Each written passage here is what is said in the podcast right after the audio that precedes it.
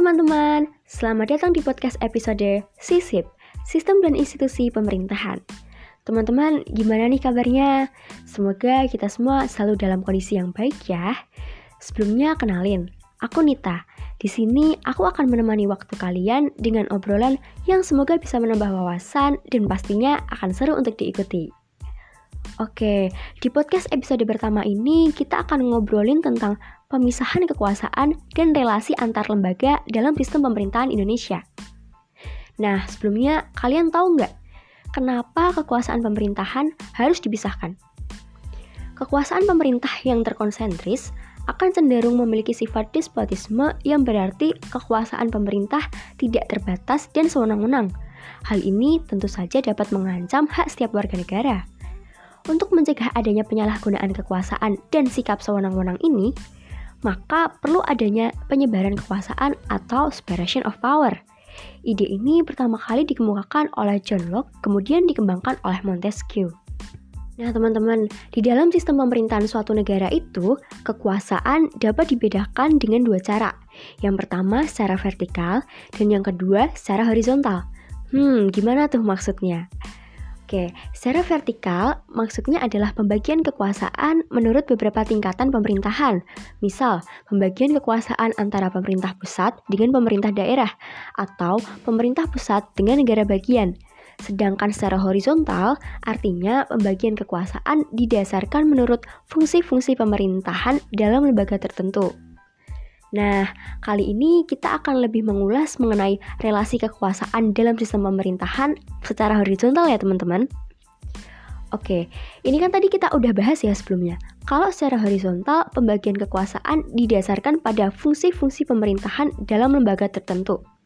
Nah, ini kalau menurut Montesquieu, di dalam bukunya yang berjudul The Spirits of the Laws, kekuasaan ini terbagi dalam tiga bagian, yaitu eksekutif, legislatif, dan yudikatif, yang kemudian dikenal dengan konsep trias politika. Montesquieu ini percaya kalau kemerdekaan hanya dapat dijamin jika ketiga fungsi tersebut tidak dipegang oleh satu orang atau satu badan saja, tetapi harus dipegang oleh tiga orang atau tiga badan yang terpisah. Pada intinya, trias politika ini menentang adanya absolutisme negara dalam menjalankan kekuasaannya dengan menekankan adanya kontrol publik melalui lembaga perwakilan. Nah, di dalam tatanan sistem pemerintahan Indonesia sendiri, pemisahan kekuasaan dapat kita lihat dengan adanya lembaga-lembaga yang kita kenal dengan lembaga eksekutif, lembaga legislatif, dan lembaga yudikatif sebagai lembaga kekuasaan negara yang utama. Kekuasaan eksekutif dipegang oleh lembaga eksekutif yang terdiri atas presiden, wakil presiden, dan jajaran menteri yang memiliki wewenang sebagai pelaksana undang-undang. Oleh karena di Indonesia ini sistem pemerintahan yang dianut adalah sistem presidensial, artinya presiden merupakan kepala eksekutif yang dipilih langsung oleh masyarakat melalui pemilu. Presiden berhak memilih langsung menteri-menterinya untuk membantu menjalankan tugasnya sebagai pelaksana kewenangan eksekutif sedangkan kekuasaan legislatif dapat dipegang oleh lembaga legislatif yang terdiri atas Dewan Perwakilan Rakyat, Majelis Permusyawaratan Rakyat, dan Dewan Perwakilan Daerah yang memiliki wewenang untuk menentukan kebijakan umum dan membuat undang-undang. Nah, kalau kekuasaan yudikatif dipegang oleh lembaga yudikatif yang memiliki wewenang atas kekuasaan kehakiman yang terdiri atas Mahkamah Agung, Mahkamah Konstitusi, dan Komisi Yudisial.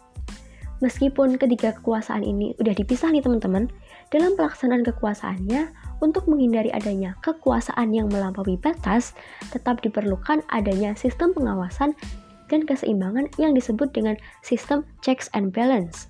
Jadi, checks and balance ini memungkinkan setiap lembaga kekuasaan dapat mengawasi dan mengimbangi lembaga kekuasaan yang lain. Checks and balance dalam sistem pemerintahan Indonesia ini menekankan adanya partisipasi rakyat sebagai kontrol utama terhadap jalannya pemerintahan. Nah, keterlibatan masyarakat baik secara langsung maupun tidak langsung, terutama di dalam pembuatan dan pelaksanaan kebijakan, merupakan salah satu syarat mutlak menuju terciptanya good governance ya teman-teman. Oh iya teman-teman, sebenarnya selain tiga lembaga yang udah kita obrolin tadi, masih dalam rangka checks and balance ini ada juga lembaga yang disebut dengan lembaga sampiran negara. Lembaga sampiran negara ini lahir dikarenakan adanya public distrust atau kecurigaan publik mengenai lembaga negara yang sudah ada sebelumnya.